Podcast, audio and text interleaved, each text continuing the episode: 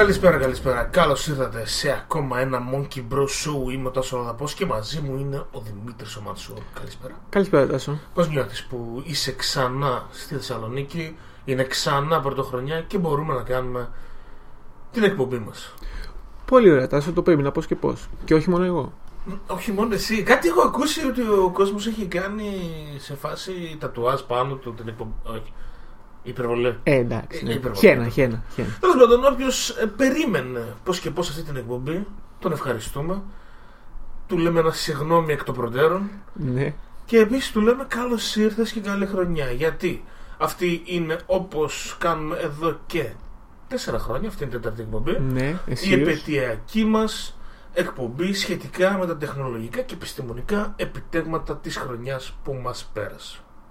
Θα είναι μια χαλαρή συζήτηση σχετικά με ό,τι μας άρεσε και ό,τι θεωρήσαμε σημαντικό αυτή τη χρονιά που μας πέρασε, σχετικά με τη τεχνολογία και την επιστήμη.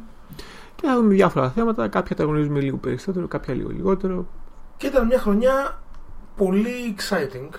Θυμάμαι ότι έβλεπα νέα και ήθελα να γράψω για αυτά, να μιλήσω για αυτά, αλλά κάποια από αυτά ξεφύγανε από το ραντάρ μας.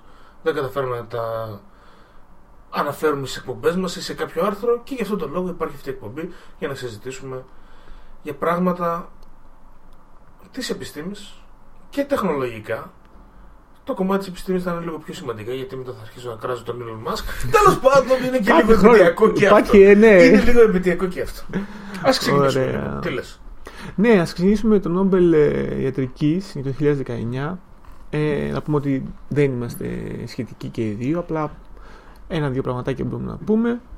Ε, όπου δόθηκε σε τρεις ε, ανθρώπους, στον William Kellin, στον ε, Sir Peter Radcliffe και στον Greg Semenza για τις ανακαλύψεις σχετικά με το πώς τα κύτταρα ε, αντιλαμβάνονται και προσαρμόζονται σχετικά με τη, τα επίπεδα οξυγόνου που βρίσκονται γύρω τους. Και αυτό μπορούμε να πούμε ότι είναι σημαντικό γιατί το οξυγόνο είναι σχετικά σημαντικό για την. ε, Ε, νομίζω. Για την Λίγο, λίγο. Σχετικά. Λίγο, Ναι, ναι. Γενικά για όλους τους ζωντανούς οργανισμούς. Τέλος πάντων, αυτή η ανακάλυψη. Αυτέ οι ανακαλύψει Ναι. τέλος πάντων σχετικά με το πώς τα κύτταρα αισθάνονται και δουλεύουν το οξυγόνο, ε. Μπορώ να το πω έτσι με εισαγωγικά. Ναι, εντάξει, ναι. Οκ. Μας ενδιαφέρει γιατί μπορεί να βοηθήσει στο μέλλον στην Γενικά- ανεμία, Γενικά στον καρκίνο και σε διάφορες άλλες ασθενείς. των είναι κυτάρων. καλό να ξέρουμε πώς λειτουργούν τα πράγματα. Γενικά. Ε, Είναι καλό. Και ειδικά για πράγματα που είμαστε εμείς. Όχι. Κάνουμε λοιπόν ένα απλό shout-out σε αυτό το Nobel γιατί δεν έχουμε να πούμε κάτι παραπάνω και προχωράμε στο... Πες, πες το όνομα, σου, το βλέπω. Θα θες το να πω, πεις. θέλω να το πω, Ναι, ρε, ρε, να φίλε, το πω το ξέρω, πως σε με βλέπω. προφορά έτσι αν είμαι. Όχι, δεν θα το πω, θα είμαι σοβαρός. Χατσιμότζι. Χατσιμότζι DNA και RNA. Τι σημαίνει αυτό, ρε φίλε; Βλέπω εγώ εδώ πέρα ένα όνομα το οποίο θα μπορούσε να είναι σαμουράι στο. Πού, στο τσάμπλο σαμουράι. Ε, ε. ναι, ναι. Και Όλοι βλέπω γνωρίζουμε τι είναι DNA αυτό. και RNA. Γεννητικό σύστημα με 8 blocks. Εγώ από τη βιολογία στην τρίτη ηλικίου θυμάμαι 4 blocks, ρε Δημήτρη. Τι είναι τα μπλοκ, Στάσο; Ήταν τα τεσ... Θυμάμαι ότι έπρεπε να κάνεις το α με το τι. Σωστά; Όχι, ναι, ναι, ρε μαλάκα. Τι ήταν Είναι. όμως, τι ήταν όμως; Είναι τα, Είναι τέσσερα τα, βασι- τα τέσσερα βασικά αμινοξέα. Το πά. Όχι αμινοξία. Τι είναι; Ε, φανταστείτε ότι είναι τέσσερα- έχεις τέσσερα τουβλάκια για να χτίσεις οτιδήποτε. Είναι σαν να έχεις τέσσερα λέγκο. Αυτά μπορούσα να το πω και μόνος μου. Okay. Είπα να πω την επιστημονική τους το όνομα. Είναι τέσσερα τουβλάκια που χτίζεις το DNA. Όταν έχεις από τη μία την αδενίνη, βάζεις την Θυμίνη, θυμίνη. Όταν έχεις την. ε, γουανίνη, βάζεις την την κοιτοσύνη. κοιτοσύνη. Δεν είμαστε πολύ σίγουροι. Ναι. γι' αυτό. Αλλά τέλος πάντων η άσκηση ήταν βάζεις Α, μετά πάει τι, άμα βάζεις το C, βάζεις το τέτοιο. Και έτσι χτίζεις το... μία αλληλουχία στο DNA. Τέλεια. Και παίρνει το 20 στη βιολογία, στη. στις Πανελλήνιες. Ναι, ο Κουσάρι πήρα, Κουσάρι. 20 κι εγώ. Κι εγώ. Ε, Φαίνεται από αυτή την εκπομπή. Ωραία, οπότε έχουμε έχουμε εδώ πέρα, τις τι είναι το νουκλεοβάσεις. Α, είναι ο κλωβός, ρε μαλάκα, ναι. Οι οποίοι είναι τέσσερις. Ωραία. Στο RNA αλλάζει και γι- υπάρχουν και μια άλλη. Τι γίνεται τώρα, κάποιοι τυπάδες εδώ έτσι. Μπορείς να τους πεις και λίγο εφευρετικούς. Ε, φτιάξανε τέσσερις καινούριες βάσεις και φτιάξανε ε, μόρια τα οποία μοιάζουν με το DNA και το RNA που έχουν μέσα 8 βάσεις, 4 παλιές και 4 καινούριες. What? Και αυτοί ούτε τους κλάσανε στο, δι- στο Νόμπελ, έτσι. Αυτό είναι φέτος το κάνανε, Α, κάτσε. φετινό. Επίσης δεν υπάρχει Νόμπελ βιολογίας, Στάσο. Δεν υπάρχει Νόμπελ βιολογίας. Γιατί ρε φίλε; Ε, γιατί ο Νόμπελ στη διαθήκη του δεν ήθελε Νόμπελ βιολογίας, τι να κάνω. Αυτό τι, τι κόλπο. Ακόμα ισχύει ρε φίλε το, με το μαθηματικό; Το γνωστό Το ανέκδοτο. γνωστό ανέκδοτο. Ε, δεν νομίζω, ρε φίλε. Που είναι και λίγο σεξιστικό, αλλά. Γιατί; Ε, τι γιατί ρε φίλε, ξέρω εγώ. Ότι η γυναίκα του Νόμπελ πηγαίνονταν με τον μαθηματικό και αυτός έγραψε εκεί πέρα. Κανένας μαθηματικός δεν θα πάρει Νόμπελ. Και βιολόγος, ξέρω. Ε, τι τι είναι αυτό ρε μάλακα. Οκ, Τάσο. Δεν- Εσύ το πιστεύεις αυτό το ανέκδοτο Όχι, δεν ότι δεν- συνέβη; δεν το έχω ψάξει, δεν το πιστεύω. να σου πω. Υπάρχει περίπτωση ο Νόμπελ να, να καθόταν να είπε ποια, ρε μαλάκα, ποια είναι η τέτοια η επιστήμη που έχω ξεχάσει να γράψει στη διαδική μου; Α, και πέθανε. Ενώ έγραφε βιολ και δεν το ολοκλήρωσε ποτέ. Υπάρχει αυτή η περίπτωση. Όχι, Τάσο. Ή ο τύπος δεν ήξερε βιολογία τίποτα, ξέρω εγώ, και στα αρχίδια του και έτσι. Απλά θεωρούσε λίγο διαφορετικά τα πράγματα τότε αυτός, οπότε σου έλεγε τα σημαντικά είναι αυτά. Το Νόμπελ που βγάζει λεφτά. Τη Χορηγός. διαθήκη του μάλλον, ξέρω. Τη διαθήκη του άλλου. Ο οποίος ο τύπος, θα σα πω, έκανε την περίτιδα, έτσι. Και... Από Ναι. εκεί δεν έβγαζε Ναι, φράγκα. ναι. Βγάζει λεφτά από τα όπλα και τα δίνει σε επιστήμες. Άρε φίλε. Τέλος πάντων. Πάμε παρακάτω. Ναι, Το χατσιμότζι DNA RNA θα μας απασχολήσει. Φαντάζομαι. Άσε τα Τάσο, επόμενα. μας ταΐζουμε τα δαγμένα Τάσο. Ε, ναι, ναι, ρε φίλε. Θα θέλω να φάω ρε μαλάκα το μπεργκεράκι μου και να έχει μέσα χατσιμότζι DNA. Αντί να έχει λίγο τα κραμούρια από πάνω σως, λίγη ταιριά και να έχει χατσιμότζι. Αχ, θετικός που θα φέρουμε τα Ναι, παιδιά ρε, μας, Τάσο. Άρε γάμο, τουλάχιστον ξέρουμε λίγο πώς τρώει το κύτταρο οξυγόνο ρε φίλε. Και μπορούμε να τους βοηθήσουμε να μην έχουν ανεμία και καρκίνο. Αυτό μαθαίνουμε από αυτή την εκπομπή. Πάμε παρακάτω. Πάμε παρακάτω γιατί έχουμε και Νόμπελ Χημίας για το 2019 το οποίο είναι πάρα πολύ ενδιαφέρον. Και το οποίο είναι αρκετά καλό. Και δόθηκε στον Good Enough, στον Wait Enough ε, και ένα- στον Akira Yoshino. Ο τύπος που πήρε τον Νόμπελ Χημίας είναι ο μόνος που η μάνα του του είπε Good enough. Good enough, okay. Ωραία, πάμε με τα λογοπαίγνια. Προχωράμε. Και το Νόμπελ δόθηκε για την ανάπτυξη της, ε, των μπαταριών ιόντων λιθίου.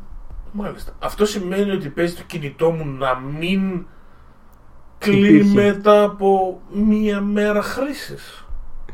Ε, δεν θα υπήρχε καν το κινητό σου, Τάσο, αν δεν υπήρχαν αυτές τις μπαταρίες. Ε, ή μάλλον δεν θα ήταν και τόσο κινητό. Σε παρακαλώ, εξήγησε μου. Ε, με την ε, εφεύρεση των ε, μπαταριών ιόντων λιθίου έχουμε καταφέρει να έχουμε σε πολύ μικρότερη μάζα, σε πολύ μικρότερο όγκο τόσο μεγάλη υποθηκευτική ενέργεια.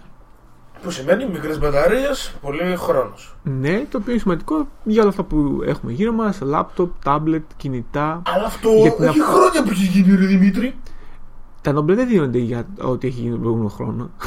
Α, οκ. Α, δεν ήταν στην ουρά, τι πας. Ναι, κανονικά. Τύπου έχουν, Τι έχουν, έχω. έχουνε καβάτζα κάποια πράγματα, κάποια Νόμπελ. Και σου λέει, άμα δεν έχει γίνει καλό φέτος. Όχι, απλά έχουμε συνηθίσει τελευταία με τα Νόμπελ της φυσικής ειδικά να δίνονται λίγο πιο γρήγορα. Γι' αυτό μας έχει φανεί. Αλλά κανονικά δίνονται έτσι, πολύ αργά. Οκ. Είναι από 10-15 χρόνια. Οκ. Τάσο. Αυτό ήταν ε, cock blocking, φίλε. Ήταν, ε, πώς να σου το πω τώρα, έχω ξενερώσει full. Δεν πειράζει. Για να Πήρανε σε την πάθη- αποξενερώσω, να σε Τάσο, βγάζει- θα σου πω ένα ωραίο Ο αστείο τύπος που δεν σκέφτηκα ήταν πιο πριν. Πολύ good. Ήταν good enough, ρε φίλε, να περιμένει 15 χρόνια για να πάρει Νόμπελ για τις μπαταρίες ιόντων λιθίου. Δεν Πολύ πειράζει. Τώρα θα σου, πάω, θα σου πω Κάτι ένα θα πεις ωραίο αστείο. αστείο για να Λόγω, ξεφύγουμε. λόγω παιχνίδι, daddy joke, να προετοιμαστώ. Προετοιμάσαι, Είμαι προετοιμάσαι, προετοιμασμένος. Για πες μου. προετοιμάσαι. Πώς λέγεται; Ο Jedi Master OK. που έχει φορτιστεί συναισθηματικά. Για πες. Ιόντα. Ιόντα. Αλλά θες και ένα συν από πάνω. Ε. Ό,τι θα στάσω ήταν, δεν ξέρω, είναι πολύ κακό. Φίλε, Είσαι ο μόνος που λέει τον τζόκο και κλαίει ο ίδιος από το αστείο του, ξέρω εγώ. Αυτό είναι Εγώ το θα πρέπει να σ' joke. αρέσει ρε φίλε. Μα αυτό είναι τα joke. Το, δεν κλαις από το αστείο, κλαις από την αντίδραση του άλλου που δεν είναι καλή ρε φίλε. Γιατί εσύ το πιστεύεις το αστείο μέσα σου. Εσύ κλαις από το αστείο σου. Βαθιά μέσα, Πίστεψε μέσα, το. βαθιά μέσα, Πίστεψε μέχρι να το. βγει. Θα βγει μέσα στην ε, ημέρα ο δεινοσαυράκος οκ. στο Monkey Bros. Και ποιος άλλος θέλει να συνεχίσει με πολύ κακά λογοπαίγνια στο monkeybros.gr Πάμε παρακάτω τόσο. Νόμπελ Φυσικής 2019 Ελπίζω να μην το πήρανε για ανακαλύψεις της προηγούμενης 20 ετίας Έχουμε Ακριβώς αυτό είναι. Τάσο. Τρία άτομα Άφησε το. Έχουμε τρία άτομα Τον James Peebles Ο οποίος βραβεύτηκε για θεωρητικές ανακαλύψεις στο τομέα της κοσμολογίας και μια διάδα τον Michael Meyer και τον Didier Queloz για την ανακάλυψη του πρώτου εξωπλανήτη ο οποίος βρίσκεται σε τροχιά γύρω από ένα αστέρι τύπου ήλιος σαν τον ήλιο το δικό μας Μπράβο, Τάσο, φεύγω. Ωραία. Τώρα, θα ήθελα εσύ να μου πεις για ποιο λόγο, αν και το ξέρω, δεν χρειάζεται καν να είσαι εδώ πέρα. Για ποιο λόγο είναι σημαντικό αυτό, ρε φίλε μου; Ένα εξωπλανήτης και η ανακάλυψη του. Τι μπορεί να σημαίνει Ε, αυτό; Wink, wink. Δεν ξέρω, Τάσο, μήπως ε, βλέπεις να έχουν αλλάξει λίγο οι εποχές; Μήπως βλέπεις να τελειώνει το πετρέλαιο; What? Μήπως, ε, Τελειώνει το είδες, πετρέλαιο. μήπως Έχω είδες... αέριο στο σπίτι μου. Συγγνώμη, ναι. Φω. Συγγνώμη, συγγνώμη, ρε. Ναι.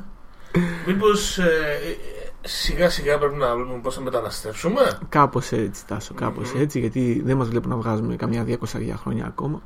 Δε- Εντάξει, η αλήθεια είναι ότι δεν με ενδιαφέρει καν. Εγώ θέλω να πεθάνω στα 60 μου. Ναι, σιγά μην Και να φτάσουμε στα με- 60, Ναι, Τάσο. Ναι, σωστό και αυτό. Σωστό και αυτό. Οκ. Ξέρεις τι ψήνουμε ρε φίλε; Για πες. Να βρούμε αυτόν τον εξωπλανήτη εδώ πέρα. Α, Ε, τραβήξουμε από τότε φωτογράφια. με την τεχνική αυτή και γενικά έχουμε βρει άλλους 4.000 εξωπλανήτες Τάσο. Απλά αυτή ήταν η πρώτη που το βρήκαν και ήταν η τεχνική η οποία το βρήκαν που ήταν σημαντική για να βρούμε και τους υπόλοιπους εξωπλανήτες. Και βρίσκεται και στο Milky Way, έτσι είναι στο δικό μας γαλάξια. Ναι, ναι. Είναι αρκετά κοντά. Δεν είναι γίνεται να τύπου βρούμε απέναντι. εξωπλανήτες τώρα σε άλλο γαλαξία νομίζω ότι είναι πολύ δύσκολο. Πολύ μακριά. Πολύ μακριά για να δούμε μέχρι εκεί. Μμμ. Δεν έχουμε δηλαδή τα κατάλληλα τηλεσκόπια. Bummer. Τι; Bummer. Ε, Τώρα τι φάση, μα να βγάλουμε μερικά. Γιατί έτσι; Λες, ε. Πάμε στον τον Να Νόμπελ. σου κάνω μια ερώτηση. Ξέ, από ό,τι ξέρουμε τις λίγες γνώσεις μου, το ότι προσπαθούμε να κάνουμε, να, να, να έχουμε τηλεσκόπια σε ψηλά βουνά, το ένα το άλλο ξέρω εγώ, γενικά μας δυσκολεύει στο να προχωρήσουμε σε μεγαλύτερες ανακαλύψεις. Αν ας πούμε μπορούσαμε να έχουμε τη βάση για τον πύραυλο στο φεγγάρι, θα ήταν πολύ πιο εύκολο λόγω της βαρύτητας κτλ. κτλ. Αλλά είναι πολύ δύσκολο να το φτιάξουμε εκεί πέρα. Ε; Ε; Σωστά. Ναι, πώς πέρασε το τηλεσκόπιο στη βάση για την Σκεφτόμουν, φεγγάρι. γιατί δεν στείλουμε. Ε, τώρα το λέω έτσι σαν. Πάμε να το κάνουμε μεθαύριο. Ωραία. Ναι. Α στήσουμε το τηλεσκόπιο στο φεγγάρι. Έχουμε τηλεσκόπια που είναι σε δορυφόρους πάνω, τα- στο Hubble. σου Ναι, θυμίζω. ρε φίλε, αλλά αυτό κάνει κύκλου. Γι' αυτό βγαίνουν αστρόγγυλα. Σωστό και αυτό, ναι. Αυτό Οπότε το- δεν είναι αυτό το πρόβλημα. Τάσο. Το πρόβλημα είναι ότι για να δεις κάτι που είναι πολύ μακριά, πρέπει εσύ να είσαι πολύ μεγάλος. Μμμ. Γι' αυτό, αν ε, θυμάσαι, ε, τους, τους φακούς, τους τηλεφακούς της κάμερας είναι αρκετά μεγάλοι. Ναι. Γιατί για να έχουν καλή διακριτική ικανότητα, δηλαδή να μπορούν να δουν κάτι πολύ μικρό σε πολύ μεγάλη απόσταση, πρέπει να μαζέψουν πολύ φως. Πρέπει να είναι Mm. μεγάλη η φακή αυτή. Οπότε κάτι αντίστοιχο πρέπει να συμβαίνει και στα τηλεσκόπια. Και γι' αυτό το λόγο, ας περάσουμε στο επόμενο θέμα μας, που είναι η πρώτη φωτογραφία μιας σκοτεινής οπής, μιας μαύρης τρύπας, όπου βρισκόταν ε, 53 εκατομμύρια έτη φωτός από τη γη που είναι μια τάξη, δεν το πας και Εντάξει. με Δεν τα το πας και μάξι. με τα πόδια. Ναι, ναι, Οκ, εντάξει. Η αλήθεια είναι ότι δεν το βγάζει στο Google Maps. Στο κέντρο του γαλαξία Messier 87. Πολύ ωραία. Οπότε για να καταφέρουμε να δούμε αυτή τη μαύρη τρύπα. Α, και ήταν τεράστια, αλλά ήταν πολύ μακριά. Πνίγω όλο το λόγο παίρνει. Τα Ναι, πνίγω. μπράβο Τάσο. Κρύψα μέσα στη μαύρη τρύπα σου. Συνέχισε. Αυτά τα φωτεινά λογοπαίγνια. Αλλά πρέπει να κάνω fart joke. πρέπει να κάνω fart joke. Λοιπόν, έχουμε βάλει τώρα το Event Horizon Telescope, το οποίο δεν είναι ένα, αλλά 8 τηλεσκόπια. Οκ. Γιατί Τάσο, γιατί λειτουργούσαν Γιατί να το εξηγήσω όλα μαζί αυτό. συνεργατικά έτσι ώστε να έχουν μια πολύ μεγαλύτερη ενεργό επιφάνεια συλλογής φωτός. Μια κινησέπη δηλαδή από τηλεσκόπια. Πολύ ωραία Τάσο. Αυτό ακριβώς. Αυτό δηλαδή ακριβώς. είναι σαν να είχαμε όλη τη γη σαν ένα τηλεσκόπιο. Τι λες ρε φίλε; Γιατί αν δεις ήταν ε, πολύ μακριά μεταξύ Λοιπόν, τους. έρχεται το fart joke. Λοιπόν, πρόσεξε. Παρακαλώ Τάσο. Έχουμε βάλει 8 τηλεσκόπια να κοιτάνε προς το κέντρο του Μεσχέ 87 και τι βλέπουμε μια τεράστια μαύρη τρύπα. Πολύ ωραία, γιατί αυτό είναι τηλεσκόπιο και οπότε παίρνει εικόνα. Εάν βάζαμε δίπλα τους 8 τεράστια μικρόφωνα, ξέρεις τι ακούγαμε. Για πες μου Τάσο. Νομίζω ξέρετε όλοι πολύ καλά. Τι θα ακούγαμε, δεν κάνω καν το φαρτζόκ. Το φαρτζόκ είναι μέσα στο μυαλό σου. Είναι μέσα στο μυαλό σου, ρε μαλάκα. Έτσι, 8 μικρόφωνα και να ακούνε. Τι βλάκα.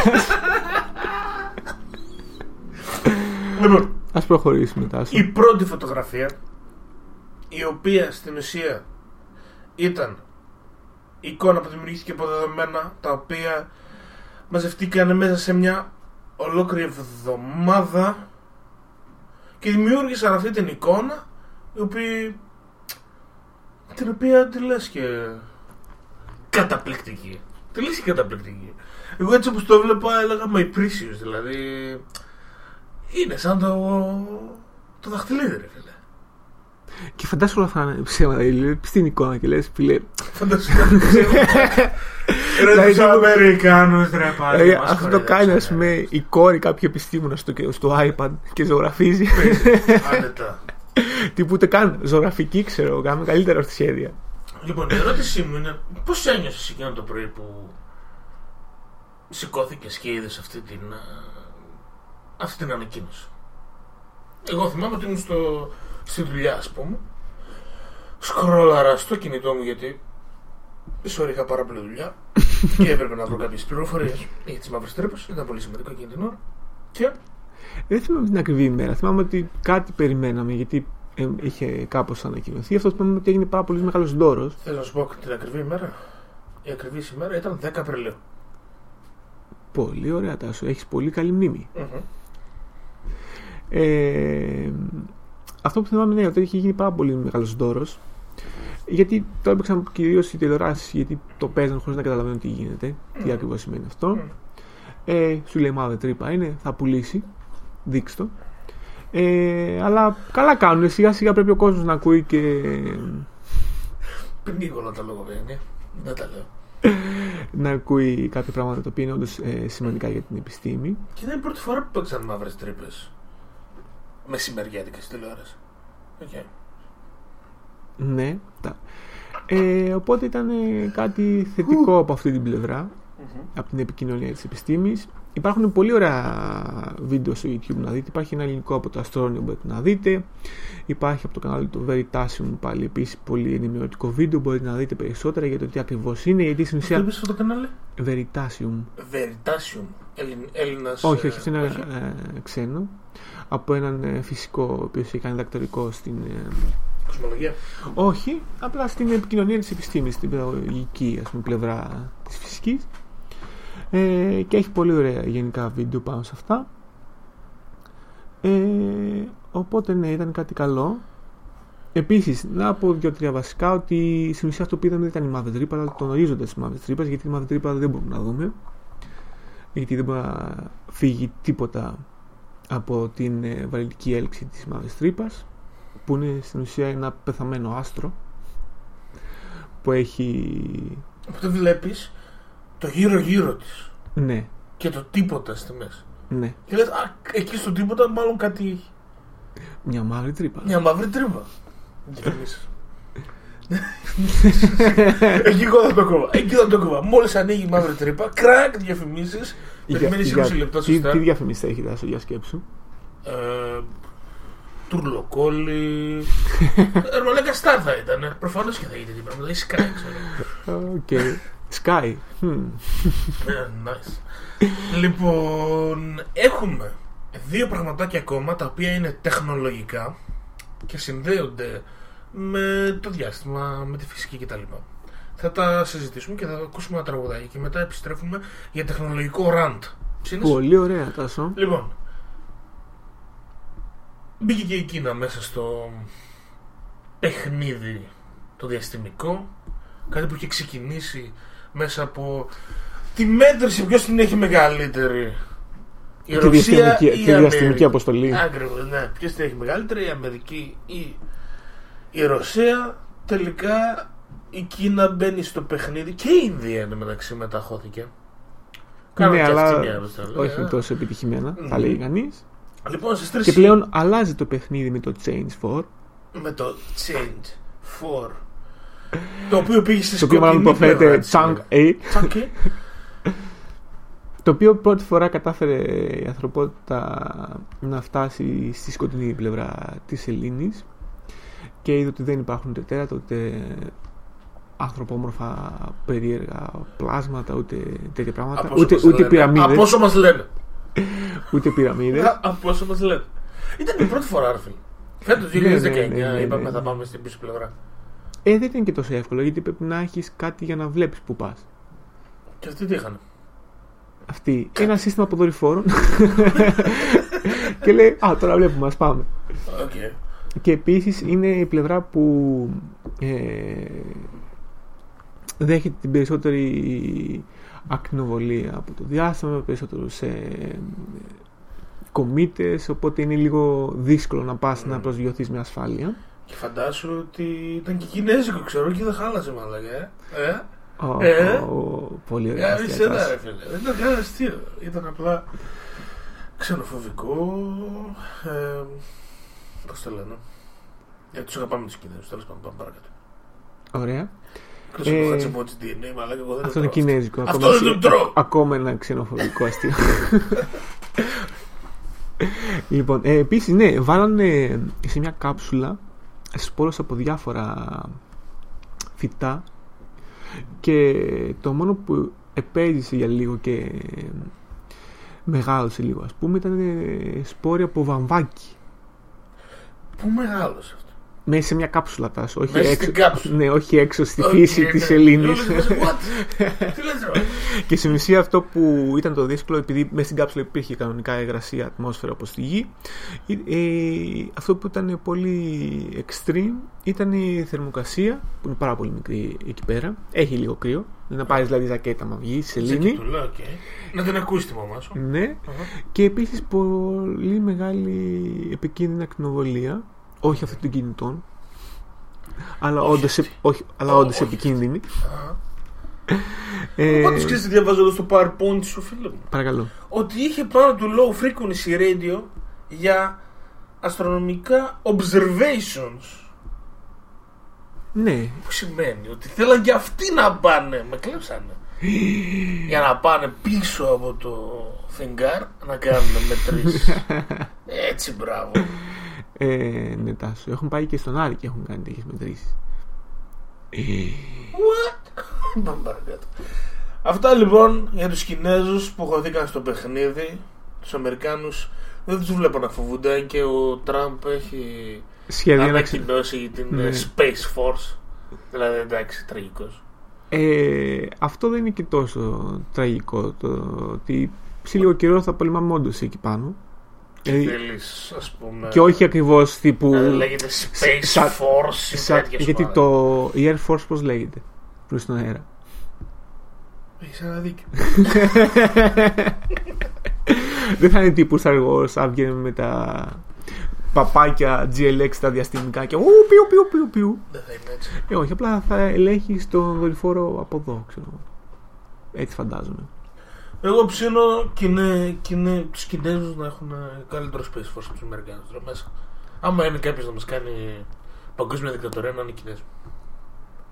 Θα τρώμε χατζιμότζι μπριζολάκι. Αυτό είναι Ιαπωνέζικο, τα σταμάτα να λες. Ε, Τώρα, τι- τι θες; τι θες; Και το άλλο, τελευταίο πριν ξεκινήσουμε με το τεχνολογικό μας rant, είναι σχετικά με το Quantum Supremacy, το οποίο κατάφερε η Google και Μιλάμε για- αλλάζει τα δεδομένα. για την κουβαντική στη- υπεροχή ε, και όντως αλλάζει τα δεδομένα στην εποχή της πληροφορίας και των υπολογιστών ε, όπου καταφέραν να φτιάξουν έναν ε, γκβαντικό υπολογιστή στην ουσία ε, ο οποίος αντί να χρησιμοποιεί bit χρησιμοποιεί qubit What? γιατί ακόμα και αυτοί τους αρέσουν τα λογοπαίγνια Ε, Yep.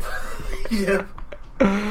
η διαφορά είναι ότι με μόλις 53 qubits Ναι, με μόλις 53 qubits. OK. έχουν 2 στη 53 καταστάσεις δηλαδή 10 στη 16η καταστάσεις Καταλαβαίνεις ότι έχουμε χάσει όλους μας τους ακροατές αυτή τη στιγμή. Εξηγήσου. Ωραία. Το 1 giga μπροστά από οτιδήποτε τι σημαίνει; 10 στην ενάτη. Ένα OK. tera 10 στη 12η. Ένα giga για μένα σημαίνει 4 επεισόδια από μία κωμωδία. Πάμε παρακάτω. Οπότε μιλάμε για πολύ μεγάλη υπολογιστική ισχύ, Τάσο. Οκ. Στην πράξη, δώσ' μου λίγο τα νούμερα αυτά που μπορώ να καταλάβω. Στην πράξη, αυτός ο υπολογιστής κατάφερε να κάνει μια διεργασία σε 200 δευτερόλεπτα, όταν ένας κλασικός υπερυπολογιστής Ένας υπερυπολογιστής; Ναι, που είναι από αυτούς που βλέπουμε που είναι σαν δωμάτια ολόκληρα και είναι υπερυπολογιστές αυτούς; πολύ ωραία Τάσο. Πόσο θα Λες, έπαιρνε αυτός; Γύρω στα 10.000 χρόνια. What?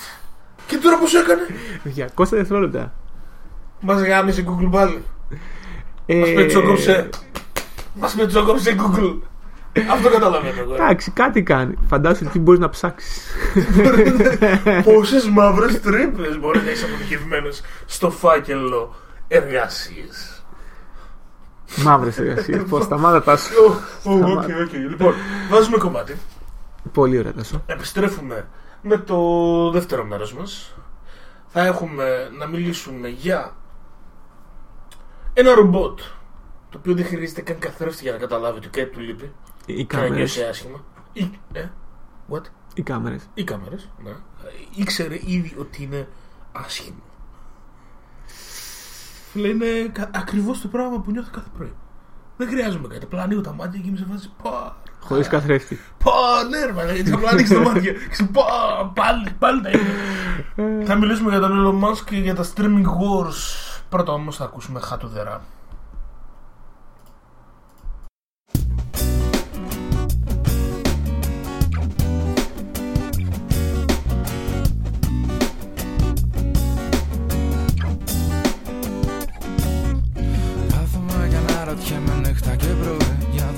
Και το γιατί.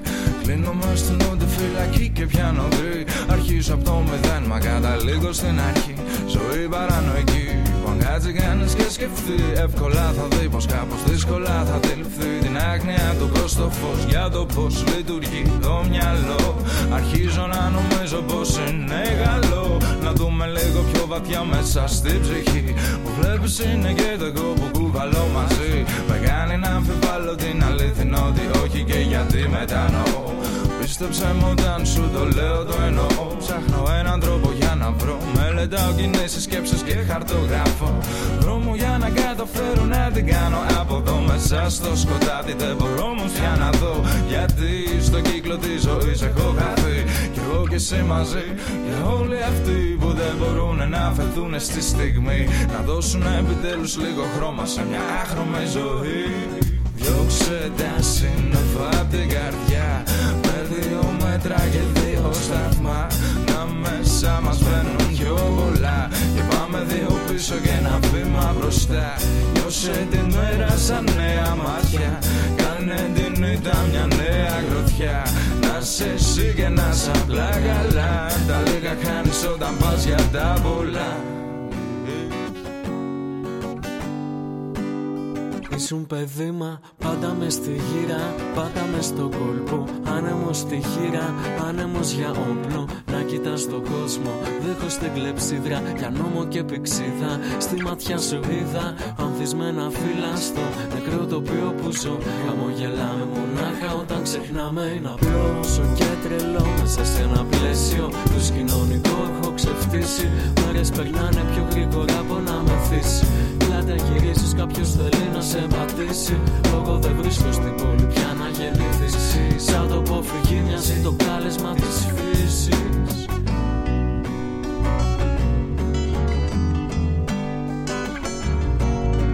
Διώξε τα σύννεφα απ' την καρδιά.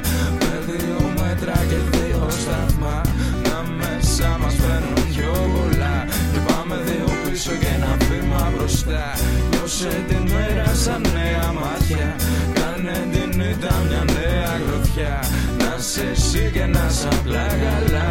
Τα λίγα κάνεις όταν πας για τα πολλά. Διώξε τα σύννεφα απ' την καρδιά. Με δύο μέτρα και δύο σταθμά. Να μέσα μας φέρνουν πιο πολλά. Και πάμε δύο πίσω και ένα βήμα μπροστά. Νιώσε την μέρα σαν νέα μάτια. Κάνε την ήττα μια νέα γροθιά Να σε εσύ και να σ' απλά καλά. Τα λίγα χάνεις όταν πας για τα πολλά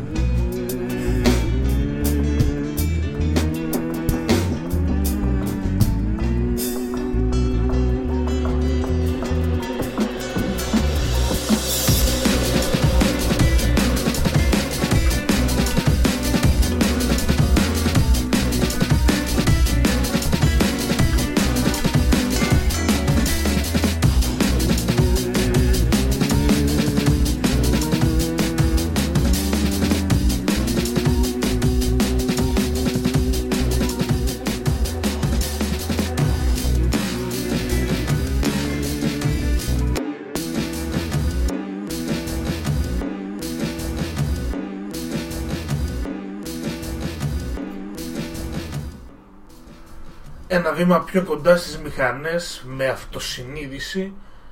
Υπότιτλος, ο επίσημος υπότιτλος. Ένα βήμα πιο κοντά στο Terminator Dark Fate 2 του James Cameron επιστροφή στη σκηνοθεσία. Με τη βοήθεια της βαθιάς μάθησης Τάσο. Της βαθιάς μάθησης, γιατί έτσι το deep learning είναι ωραίο να το μεταφράζεις. Φαντάσου πώς θα χρησιμοποιήσουν τη βαθιά μάθηση για να φωτογραφίσουν ξανά μαύρη τρύπα. Σταμάτα. Δεν τον κατέχθηκα, συγγνώμη. Σε Τάσο. παρακαλώ, σταμάτα. Σ' άρεσε όμως. να, να πούμε κάτι άλλο. Να πούμε κάτι άλλο και νομίζω ότι οι ακροατές μας θα συμφωνήσουν κουνώντας το κεφάλι τους καταφατικά. Εάν κάποιος είναι σε αυτό το λεπτό της εκπομπής, μάλλον του αρέσουν τα fart jokes, μάλλον του αρέσουν τα μαύρη τρύπα jokes. OK. Οπότε θα συνεχίσουμε. Να- Δεν θα νιώθουμε άσχημα για τον εαυτό μας όπως ένιωσε εδώ πέρα αυτό το ρομποτικό χέρι. Πες μας λίγο, ή να τα πω εγώ. Είμαστε στα τεχνολογικά. Πες τι Τάσο, ξεκινάω, συμμετέχουμε λοιπόν. τα αστεία. Υπάρχει ένα ρομπότι. Θα μιλάω Το, κάπου. το οποίο είναι απλά ένα χέρι. Το οποίο είναι απλά ένα Ένας χέρι, βραχίονας. εκεί. Ένας βραχίονας.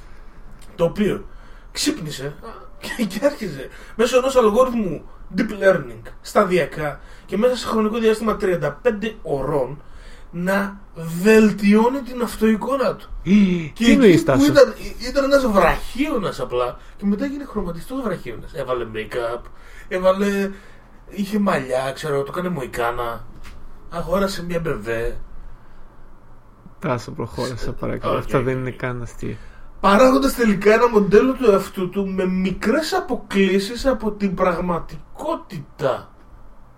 What the fuck? Δεν καταλαβαίνω καν τι σημαίνει αυτό. Στη συνέχεια χρησιμοποιώντας μόνο την εσωτερική εικόνα του εαυτού του. Δηλαδή ο τύπος είχε εικόνα για τον εαυτό του. Ο βραχίονας. Φαντάσου το χέρι σου. Θα φαντάζομαι για να ξέρει ότι είναι ένα χέρι. Γιατί η δουλειά του. Μαλάκα θυμήθηκα τώρα Rick and Morty. Που Έχει κάνει ρε μαλάκα ωραία και ένα ρομποτάκι.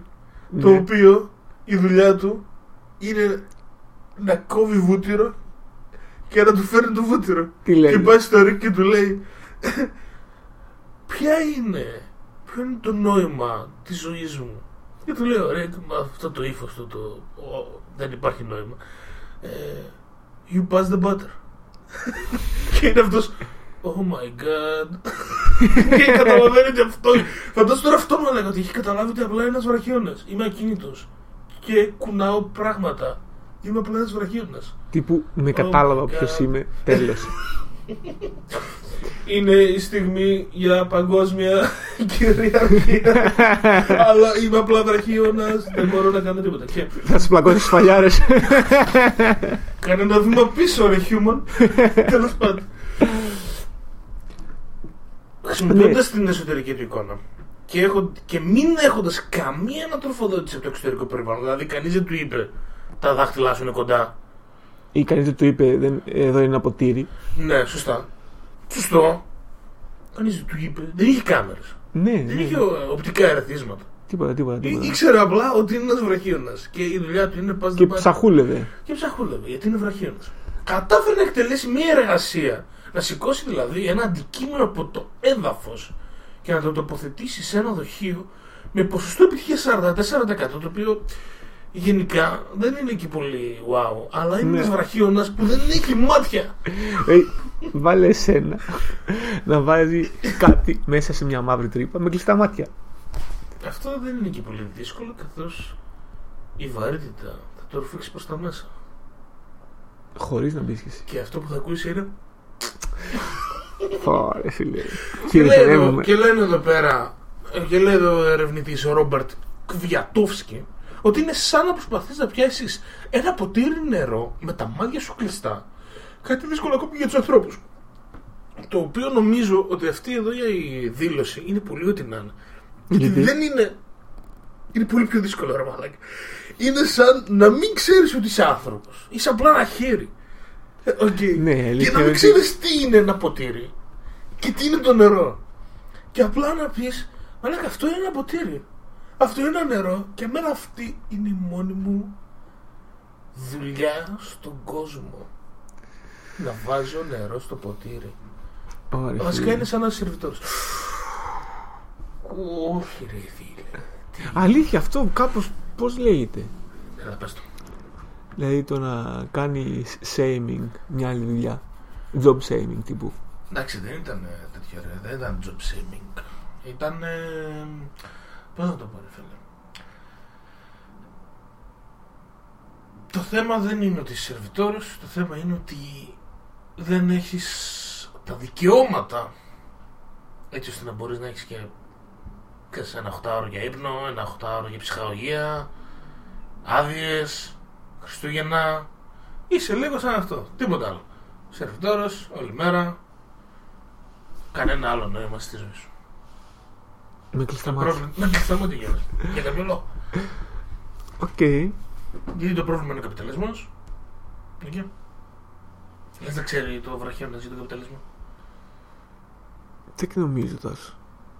Έχει καιρό ακόμα μέχρι να βρεθεί ο- ο βραχίονα Καρλ. λοιπόν, αυτά με το αυτό συνειδητόμενο χέρι. Τσεκάρετε το. Είναι μια πάρα πολύ ενδιαφέρουσα ε, Είδηση. είδηση. είδηση. Τώρα, να κράξουμε λίγο Elon Musk. Πάμε, Τάσο, πάμε. Θα κάνω εγώ το δικηγόρο του διάβολου πάλι. Δεν χρειάζεται. Α, Είναι, αυτό, είναι κάτι που δεν χρειάζεται. Βασικά, έλα να το συζητήσουμε. Παρακαλώ. Την είδες στην ε, παρουσίαση του Του Cybertruck. Cybertruck. Ναι. Τι φάση ρε μαλάκα; Τι φάση. Ε, πραγματικά δεν ξέρω τι Πόσο φάση. χάρηκα. Πόσο χάρηκα, μαλάκα. Τον έβλεπα και να και- χάρηκα. Είμαι χερέκρικος. Όχι. Είμαι χερέκρικος, αλλά στην πούτσα μου Λογικά είναι το είχαν, συ- millionaire. το είχαν συνδυάσει με Windows και συγκεκριμένα με τη Ε. ζωγραφική του Windows. Ναι, επίσης αυτό. Ε, Επίσης, εντάξει, Τάσο, αυτά συμβαίνουν και σε άλλες παρουσιάσεις διαφόρων προϊόντων. Είσαι σίγουρος. Τόσο Δεν, έτσι. δεν, δεν έχει δει παρουσίαση ας πούμε, πραγματικά Windows ή. Εντάξει, τα κουντούδια, Διαφωνεί. αλλά η φάση αυτή είναι μαλάκα στα αλήθεια. Σαν να βγαίνει ο Steve Jobs μαλάκα να δείξει το πρώτο iPhone Και να κάνει error, error και Ναι. να κλείνει και να κάνει reboot Windows, μαλάκα. Αυτό δεν γαμώσει. Είναι ακριβώς το ίδιο πράγμα. Έχουν γίνει τέτοια πράγματα τόσο. Εντάξει, αυτό τα πράγματα ήταν λίγο. Ξέρεις γιατί μου άρεσε, ρε φίλε, γιατί κοίτα, ο συγκεκριμένος Καριόλης, όπως έχουμε πει σε όλες τις προηγούμενες τρεις εκπομπές μας, είναι ο τύπος που ξεκίνησε σαν να είναι ο, ο real life Iron Man. Stark. Ναι. Α, ότι θα σώσει τον κόσμο με τις μαλακίες του. Και ο, ο τρόπος που το έκανε αυτό, ο τρόπος που έγινε γνωστός, είναι λέγοντας, θυμάσαι, θα ρίξουμε πυρηνικά στον Άρα για να τον κάνουμε βιώσιμο. Ε, αυτό ήταν η πρώτη μαλακία που είχε πει και έγινε μπαμ μαζί του. Και μετά ξεκινήσαμε να ασχολούμαστε με το Τέσλα, με τα ηλιακά πάνελ κτλ. κτλ. Έχει κάνει δύο, τρεις, τέσσερις επενδύσεις. Η πρώτη του ήταν το PayPal. Πολύ Πήρε ωραία. από εκεί το billion, το άφησε. Το PayPal τώρα ανήκει σε άλλους εκεί και άνοιξε τρει-τέσσερι επιχειρήσεις. Από αυτές, πετυχημένες, λες πολύ λίγες. Ίσως μόνο το πάνελ. Σαν πετυχημένη επιχείρηση που βγάζει χρήμα. Τα Τέσλα πάνε πάρα πολύ άσχημα. Ο τύπος ακόμα δεν έχει βρει τον τρόπο να τα παράξει ανάλογα με τη ζήτηση δεν είναι βιώσιμη επιχείρηση και ζει από κρατικά λεφτά. Το ίδιο και, το, και η SpaceX. Το ίδιο και η Boring Company που κάνει το, Hyperloop. το Hyperloop. Δεν Εγώ πιστεύω Είναι ότι ότι είναι λίγο μόλις- μπροστά από την εποχή του. είναι μπροστά από την Ελλάδα. Ναι, τάσο. Το να κάνεις όλα αυτά τα, τα οποία είναι πάρα πολύ μπροστά από την εποχή. Δηλαδή χρησιμοποιεί ας πούμε ηλεκτρικά αυτοκίνητα κατά κόρον αυτοκινούμενα πολύ πριν είναι ε, διαθέσιμα εμπορικά Ο σε μεγάλη τύπος- κλίμακα. Ο τύπος πλέον έχει το δικηγόρους. να προσγειώνεις πύραυλο πίσω στη γη. Ο τύπος πλέον έχει δικηγόρο να τσεκάρει όλα τα tweets του πριν τα στείλει. Πριν πατήσει δημοσίευση. Πολύ καλά κάνει. Ναι, σαν τιμωρία όμως, όχι σαν πρόβλεψη. Γιατί πήγε με tweet που έκανε πριν από 1,5 χρόνο περίπου να, να πειράξει τις μετοχές, τη τιμή της μετοχής της Τέσλα. Τον τρέξαν στα δικαστήρια γι' αυτό, ε, τον είπε.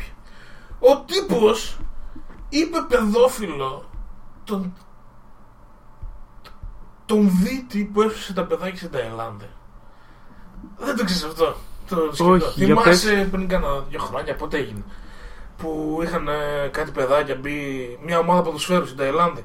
Είχαν μπει μέσα σε μια μ, σπηλιά και είχαν μείνει εκεί και έπρεπε να έρθουν δίτες Σοβαρά. να μπουν μέσα. Νομίζω. Το θυμάσαι ε, αυτό το σκηνικό; Κάτι μα δεν νομίζω ότι το έχει πει συγκεκριμένα για αυτόν. ναι. Περίμενε, περίμενε, περίμενε, περίμενε. Είναι τώρα ο τύπος ο Δίτης, αυτός ο οποίος είχε ξεκινήσει, πώς να το πω, ότι ήταν ο συντονιστής των προσπαθειών. Και είχαν πει θα κάνουμε αυτό και αυτό και αυτό. Και, αυτό. και βγαίνει ο Elon Musk και λέει θα φτιάξω εγώ ένα υποβρύχιο να μπει να πάρει τα παιδιά και του λέει ο άλλος Άραξε λίγο ρε μαλάκια δηλαδή Δεν χρειάζεται να μπεις και σε αυτή τη μαλακία Να πεις τη μαλακία σου Ήλον. Άσε μας να κάνουμε τη δουλειά μας Όχι, δεν το είπε έτσι προφανώς Αλλά λίγο τον έκραξε έτσι με το γάντι.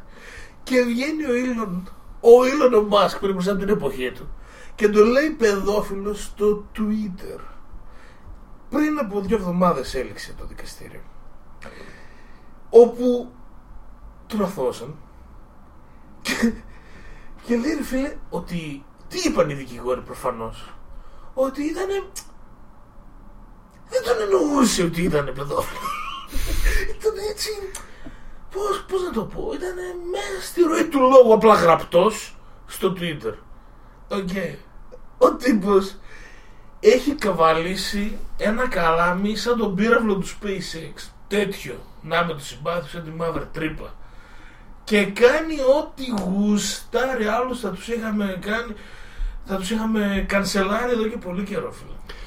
Ε, νομίζω ότι γενικά όλοι αυτοί που είναι όντως μπροστά από την εποχή τους, θα το επιμένω σε αυτό, ε, είναι λίγο κεντρικοί. Γιατί αν δεν ήταν τόσο κεντρικοί, δεν θα ήταν τόσο μπροστά από την εποχή τους. εδώ Δηλαδή, είμαστε σκέψου λίγο τον Τέσλα, ας πούμε. εδώ είμαστε Το πόσο ο ήταν λίγο. Τέσλα δεν ήταν Ναι. καλά στα μυαλά του Ε, και αυτός αυτός Μπορεί να μην είναι καλά στα μυαλά του. αυτός είναι μια χαρά στα μυαλά του απλά είναι τύπος είναι, είναι... Τι να σου πω ρε φίλε. Είναι πιο πολύ στα media, είναι πιο πολύ εικόνα. Παρά αυτό Γιατί έχει δει ότι πουλάει και αυτό βγάζει λεφτά τάσου. Κάπω Ναι, έτσι η θέλει να αλήθεια χρηματοδοτήσει είναι- η αλήθεια είναι, τις ρε ιδέες φίλε, του. Ότι. Οκ, δες, τα Τέσλα, τα αμάξια, είναι σε μια ενδιάμεση κατάσταση για τον ε, τύπο που γουστάρει τα γρήγορα αμάξια και για τον τύπο που γουστάρει τεχνολογική ανάπτυξη. Ε, Κάτι το οποίο είναι μπροστά τεχνολογικά. Αυτός που θα πάρει ε, το τελευταίο iPhone και αυτός που θα παίρνει το γρήγορο αμάξι, but το Tesla είναι ό,τι πρέπει. Και άκουγα έναν που έλεγε ρε φίλε ότι σε podcast ανοίγω το πρωί το αμάξι και κάνει update και έχει καινούργια χαρακτηριστικά και αυτό γαμάει ρε φίλε, ναι γαμάει, OK. OK, είναι γαμάτο αμάξι, ναι. Και γαμάει ξαφνικά να κάνει κάτι διαφορετικό, ξέρω γιατί έκανε update ρε μαλάκα. Γαμάει αυτό, οκ. Και βγάζει το Cybertruck. Λέει τώρα ο τύπος, θα συνδυάσω αυτόν που θέλει αγροτικό Ναι. και αυτό που θέλει το τελευταίο iPhone. Και βγάζει αυτό το πράγμα. Και παπ, οι πωλήσεις στην Κρήτη ανεβαίνουν έτσι. ναι, μόνο που είναι παράνομο να βγεις στην Κρήτη γιατί δεν έχει τις βασικές ε, τους βασικούς κανόνες ασφαλείας της Ευρώπης. Δεν μπορεί να κυκλοφορήσει στην Ευρώπη αυτό. Δεν έχει καθρέφτες για να βλέπεις πίσω. Δεν έχει. Σοβαρά. Ναι, ρε μαλάκα. Τσεκάρε το, δεν έχει καθρέφτες για να βλέπεις. Δεν μπορεί να κυκλοφορήσει στην Ευρώπη. Μπορεί στην Αμερική, ξέρω εγώ, ό,τι να είναι βγάζει μαλάκα. Εντάξει, μπορεί να βάλει Ό,τι να- καθρέφτη. Κάρβουνο να έκαιγε αμάξι, θα, θα βγει στην Αμερική γιατί είναι το ίδιο δικαίωμα, ξέρω εγώ, με τα όπλα, ό,τι να είναι εκεί η Αμερική. Το. είναι άσχημο. Κακάσχημο. Είναι full άσχημο. Okay. Είναι, Τάσο, γιατί κάνεις τώρα τέτοιο. είναι λες και βγήκε το body shaming. PlayStation 1, ρε μαλάκα. Γιατί κάνεις body Είναι shaming; PlayStation 1. Είναι PlayStation 1, έχει ακριβώ. Δεν ήταν όμορφο το PlayStation. ε, Τάσο. Όχι, το PlayStation 1 ήταν όμορφο. Το Tekken που έπαιζα που είχε τετράγωνα κεφάλια είναι ακριβώς το Cybertruck. και λες, μαλάκα, το διαφημίζει σαν. Ε, Πώς το λένε, ασφαλής από σφαίρε, μπλα μπλα, μπλα. Σκάει ο άλλος μαλάκα με μια πέτρα, όχι πέτρα, με μια σιδερένια μπάλα που κάτι πέταξε δυνατά και σπάει το τζάμι. Και λέω, μαλάκα, έγινε ρεζίλ, δεν θα πουλήσεις τίποτα.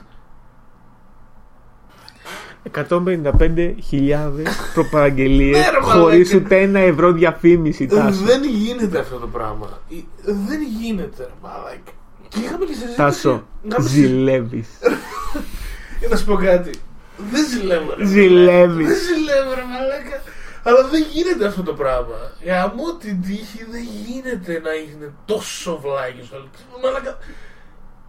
30-40 χιλιάρικα για κάτι που σου λένε κάνει αυτό και δεν το κάνει μπροστά.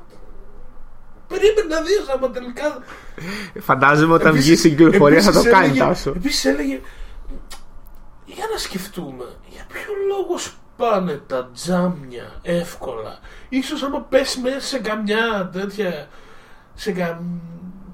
καμιά λίμνη και θες να βγεις να μπορείς να πατήσεις καμιά κλωτσιά το τζάμι να σπάσει να ανοίξει ε όχι μαλάκα το σπάς και το λες Cybertruck και πεθάνεις Ναι, για κάποιο λόγο Τάσο, είναι υπάρχουν- έθραυστα Υπάρχουν Τα ε, αμάξια. και μα- αμάξια τα οποία είναι αλεξίσφαιρα. ναι Και αυτά τα τζάμια δεν σπάνε. Επίσης έχουν και. Ε, ναι, αλλά αυτοί που τα έχουν ρε μαλάκα να πεθάνουν. Γιατί; Τι χρόνια όρτσα ρε μαλάκα. Τι άλλοι έχουν. Και μπάτσοι ξέρω εγώ. Τέλος πάντων. Τέλος πάντων. Να δούμε μαλάκα. Να δούμε τι θα γίνει όταν βγει αυτό. Αν βγει. Οκ. Εάν βγει. Μην ξεχνάμε ότι μιλάμε για τα Τέσλα έτσι. Μην ξεχνάμε ότι μιλάμε για τα Τέσλα. Αυτή την ε, πάρα πολύ επιτυχημένη επιχείρηση. Έχεις δει το καινούριο που θέλει να κάνει ο Μάσκ που θέλει να συνδέσει τον εγκέφαλο με, τη, με τις μηχανές και τα ηλεκτρονικά; Φαντάζομαι μόνο Μάσκ το έχει σκεφτεί αυτό. Τι εννοείς; Ενώ έχει κατεβάσει πατέντες, ε, νομίζω έχει ιδρύσει και εταιρεία, αν δεν κάνω λάθος. Και είναι φάση στα σκαριά, όχι θέλει να το κάνει. Εγώ με το Μάσκ είμαι να το δω να γίνεται. Να το δω ρε φίλε. Είναι χάκο τύπος. Είναι απάτη. Είναι απάτη. Τάσο, Είναι απάτη απάτη. είναι το Ταραντίνο. Είναι απάτη ρε μαλάκα. Ο Μάσκ είναι μπροστά από την Είναι, α- εποχή του. είναι απάτη. Και απλά τον Και θα, ζηλεύεις. θα είμαστε εδώ, και κλείνουμε εδώ τη συζήτηση, θα είμαστε εδώ σε τρει-τέσσερι εκπομπές να τον δούμε να αποτυχαίνει. Και πάμε και στο Streaming Wars για να κλείσουμε αυτή την εκπομπή. Και είναι αυτό τάσο, ενημέρωσε το Streaming κείμενο. Wars, λοιπόν. Είχαμε το Netflix, το οποίο πήγαινε γαμιώντας τα τελευταία χρόνια και ξύπνησε όλες οι μεγάλες εταιρείες να κάνουν τα δικά τους streaming services για να πάρουν μερίδιο από την πίτα. Ανακοινώθηκαν διάφορες ε, προτάσεις. Το Disney Plus είναι το πρώτο που χώθηκε με βλέψεις και έρχεται και το HBO Max το οποίο θα είναι της Warner Bros στην ουσία. Αυτό είναι λίγο σαν το Coca-Cola Zero και Pepsi Max. Φίλε, είναι, ξέρεις τι, είναι τραγικό γιατί το HBO είναι έτσι κι αλλιώς το πληρώνεις. Το Σοβαρά. HBO Max που το πληρώνεις περισσότερο. Τι λες ρε, Τέλος πάντων. ό,τι να είναι. Ναι, αλλά στο HBO Max θα έχεις πολύ περισσότερο πράγμα. Οπότε για ποιο λόγο να έχεις το HBO. Θα έχεις Τέλος Chernobyl 2. θα έχει, ξέρεις, τι, είχαν ανακοινώσει διάφορα πραγματάκια. Κάποια πολύ ενδιαφέρουσα. Πάρα πολύ ενδιαφέροντα. Ε, θα δω ρε φίλε, ξέρω. Είναι και HBO. Οι παραγωγές τους είναι όλες πάρα πολύ καλές. Α πούμε, νομίζω ότι το Game of Thrones το sequel Θα παίξει εκεί. θα παίξει εκεί. Το Targaryen. ε, Απλά το- νομίζω ότι σε χώρες οι οποίες δεν είναι κλειδωμένο το torrent δεν πρόκειται να πιάσουν αυτά. Το, το Netflix έπιαξε, έπιασε λόγω μόδας και επειδή έχει πολλές σειρέ και είναι αυτό ότι μπορείς εύκολα να βάλεις σε ε, μια πλατφόρμα που είναι φθηνή. Κάποιος έχει βάλει κωδικός, κάποιος φίλος ξέρω έχει βάλει συνδρομή, έχει πάει και σε ένα κωδικό. Κομπλέ. Δηλαδή με 3 ευρώ λες εντάξει. Αλλά τώρα να πρέπει να αγοράσεις όλες αυτές τις συνδρομές. Κοίτα, φίλε, οι Αμερικάνοι. Ειδικά σε χώρες σαν την Ελλάδα δεν πρόκειται να πιάσει. Ναι. Θα διαλέξεις μία από όλες. Οι Αμερικάνοι, ε, όταν ακούω αυτούς τους podcaster που ακούω, ρε φίλε, και καμιά φορά συζητάνε για όλο αυτό. Και οι τύποι παίζει να δίνουν 50 ευρώ το μήνα για τις διάφορες πλατφόρμες τους. Και αυτό είναι κάτι που το κάνουν όλοι, αν και δεν πληρώνουν. Ε, ε, Πώς να το πω; Τι συνδρομή, τι; Ε, δεν πληρώνουν κάτι ε, ξεχωριστό, έχουν αυτό. Έχουν, ε, ξέρω εγώ, CBS, ε, έχουν και μερικά free. Αυτά. Δίνουν ένα πενιντάρικο.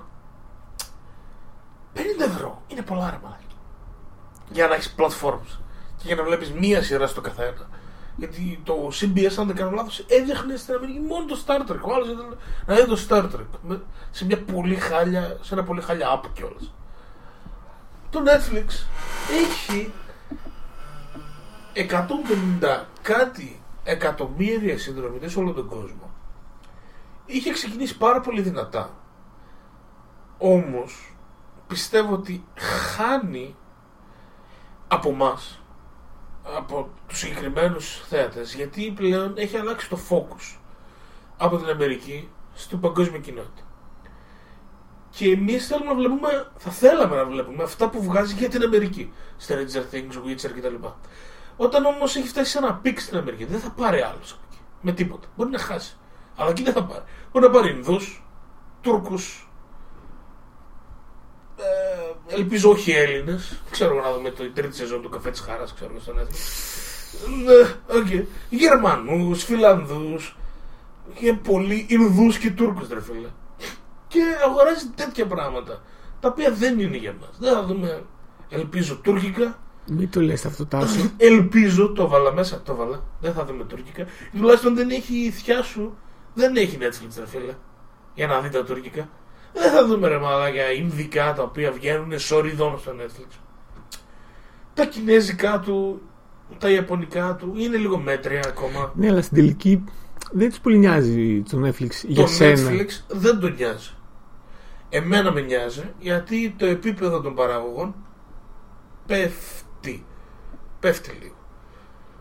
Έκανε την, ε, το είδος της επένδυσης που κάνει είναι πλέον αντί να παίρνει προϊόν, παίρνει παραγωγούς. Παίρνει δημιουργούς. Δίνει 150 μοίρια στους, στον κάθε ένα και το όνομα του είναι αυτό που θα τραβήξει τον κόσμο. Και δεν ξέρω εάν είναι κάτι το οποίο με καλύπτει εμένα. Πήρε τους ε, Game of Thrones, D&D, τους έδωσε 150 μοίρια. Περιμένουμε να δούμε τι θα πάρει από αυτούς. Okay. Πήρε τον ε, Murphy, αυτός που έκανε τα American Horror Story, American Crime Story και τα λοιπά και τα λοιπά. Το οποίο ας πούμε το Crime Story εμένα μου άρεσε πάρα πολύ. Η πρώτη σεζόν που είδα ήταν πάρα πολύ καλή. Έβγαλε την πρώτη του σιρούλα, το Politician, ήταν καλό τσίκο. Πήρε τη Shonda, Shonda Rhimes, την ξέρεις; Είναι αυτό που κάνει τον Grey's Anatomy. Πήρε αυτούς.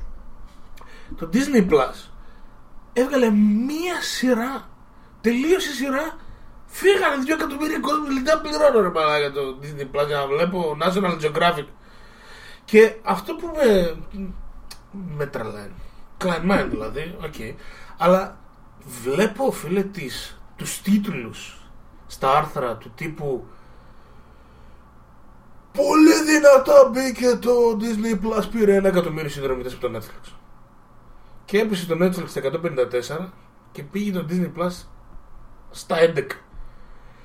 Χέστηκε η φοράδα στα αλόνι μάγκες μέχρι το Netflix να νιώσει ότι έχει ε, αληθινή μάχη με κάποιον θα περάσουν χρόνια. Και αν τα πάει καλά, δεν θα τους ακουμπήσει καν ούτε το Disney Plus, ούτε το HBO Max, ούτε το Amazon το οποίο θα το βάλουμε για να δούμε το Lord of the Rings και να το ζήσουμε και αυτό γιατί δεν έχει τίποτα άλλο. Αυτά. Είδαμε τα σου, είδαμε. Είδαμε. Elon Musk. Μπούλος. Cancelled. Έρχεται. Έρχεται. Μην κοιτάς έτσι ρε φίλε. Κάθε χρόνο θα το συζητάμε. Αυτό ακριβώς. Κάθε χρόνο θα συζητάμε και ο Elon Musk θα είναι εκεί. Να, να το δω, ρε φίλε. Να το δω. Και έτσι κλείνουμε αυτή την εκπομπή. Μιλήσαμε για διάφορα τεχνολογικά και διάφορα επιστημονικά επιτεύγματα αυτή της χρονιάς και τον Elon Musk. Τελειώνουμε okay. με κομμάτι ξανά από χάτου δερά Θεσσαλονικιά μπάντα με έναν δίσκο στο βιογραφικό της τσεκάρετε τους και στην επόμενη εκπομπή θα έχουμε πιθανότατα top 10 της χρονιάς που μας πέρασε σε ταινίες και σειρές. Είμαι ρωτάω Σολοδαπός. Εσύ ποιος ήσουν, χαιρέτησε. Και θα πούμε και το... Παρακαλώ. Ήμουν ο Δημήτρης Μανσούρ. Χρόνια πολλά από μένα. Καλή χρονιά και τα λέμε του χρόνου με επιτεύγματα και τον Elon Musk.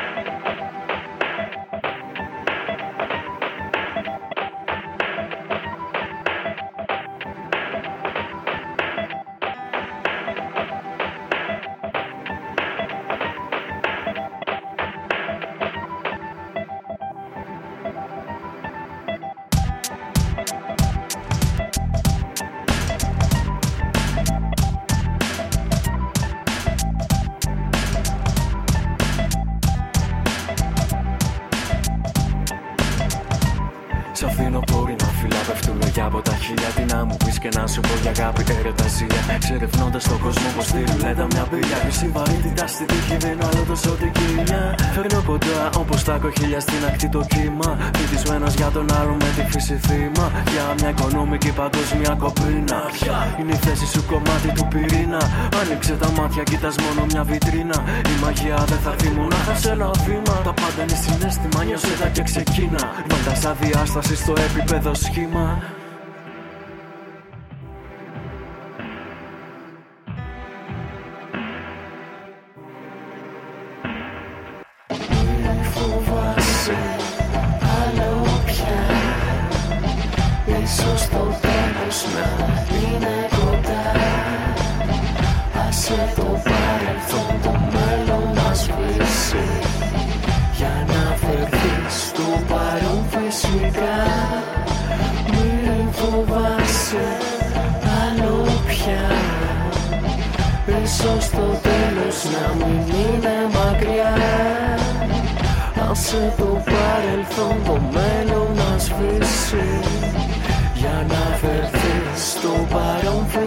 Φυσικά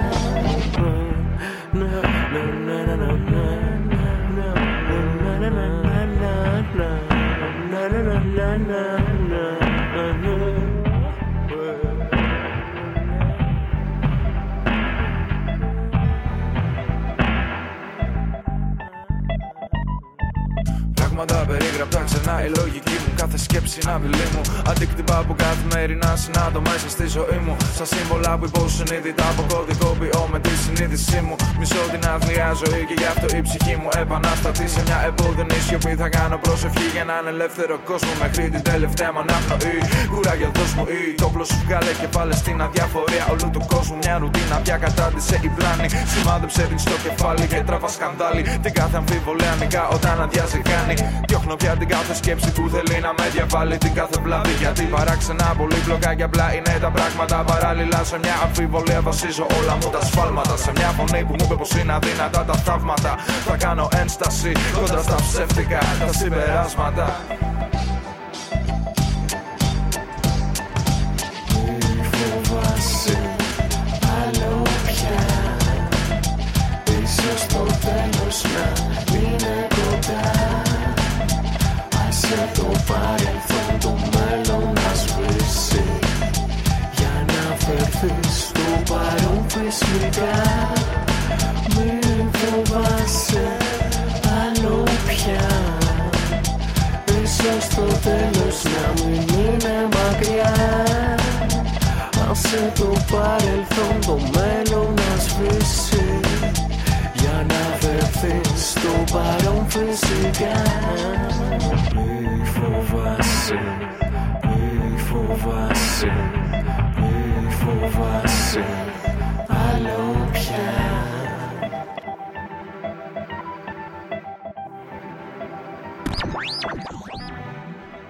Ακούτε monkeybros.gr Yeah